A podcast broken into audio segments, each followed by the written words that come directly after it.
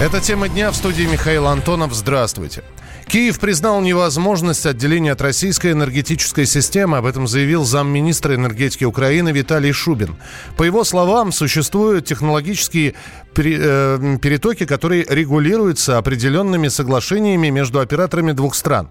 При этом Шубин выражает надежду, что в ближайшие три года Украина сможет объединиться с энергосистемой Европы. Тем временем глава «Газпрома» Алексей Миллер в ходе рабочей встречи с премьером Дмитрием Медведевым заявил, что Россия готова готова сделать Украине скидку на 20% за прямые поставки газа. Москва находится в контакте с Киевом по этому вопросу, заключил Миллер.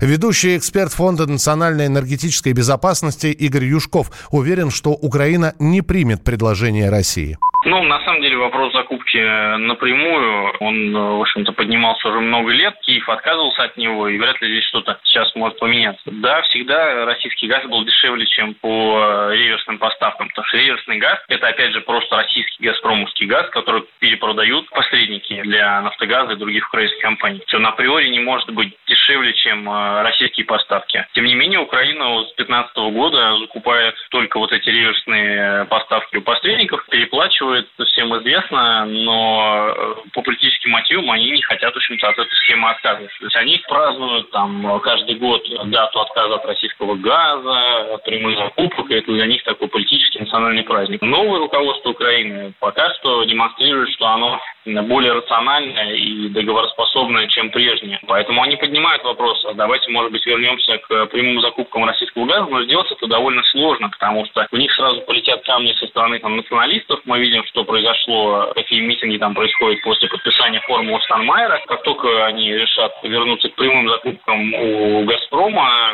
их сразу начнут обвинять э, в том, что они там предатели Родины и подобные, вещи. Вот. И второй момент, то, что покупая газ у европейских посредников, украинские газовые компании подняли цены на внутреннем рынке. Ну вот, оправдывая это тем, что, смотрите, мы же газ там в Европе покупаем, вот и цены дорогие, поэтому высокие. Если они у «Газпрома» начнут покупать более дешевый газ, тогда э, потребители потребуют снижения цен и на внутреннем рынке. А это значит, что придется украинским компаниям сокращать, сокращать свою прибыль. В сентябре этого года на трехсторонних переговорах по газу в Брюсселе Россия услышала от украинской стороны заинтересованность в продолжении транзита газа с 1 января следующего года и готова продолжить работать по новому, но заключенному контракту, но со старыми условиями. Об этом говорил тогда министр энергетики Александр Новак. Семье погибшего посетителя банка в Екатеринбурге выплатят компенсацию. Об этом сообщили в пресс-службе кредитной организации. Подробности от нашего корреспондента Евгения Стоянова.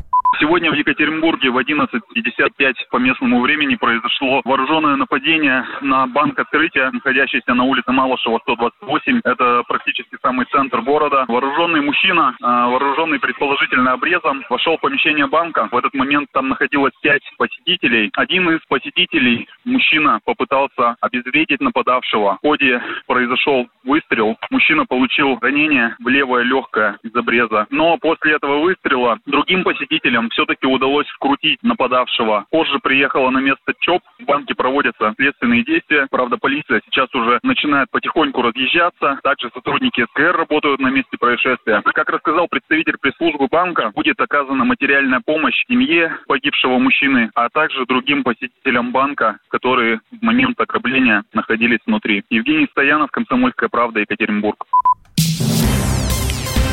ФСБ проводит обыски в отделении полиции столичного района Дорогомилова. Сотрудники службы безопасности изучают документацию, которая может иметь связь с задержанием руководства отделения.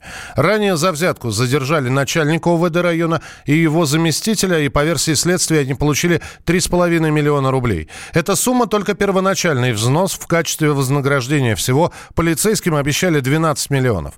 Председатель Национального антикоррупционного комитета Кирилл Кабанов объяснил, почему отделение Дорогомилова Самойлова называют элитным.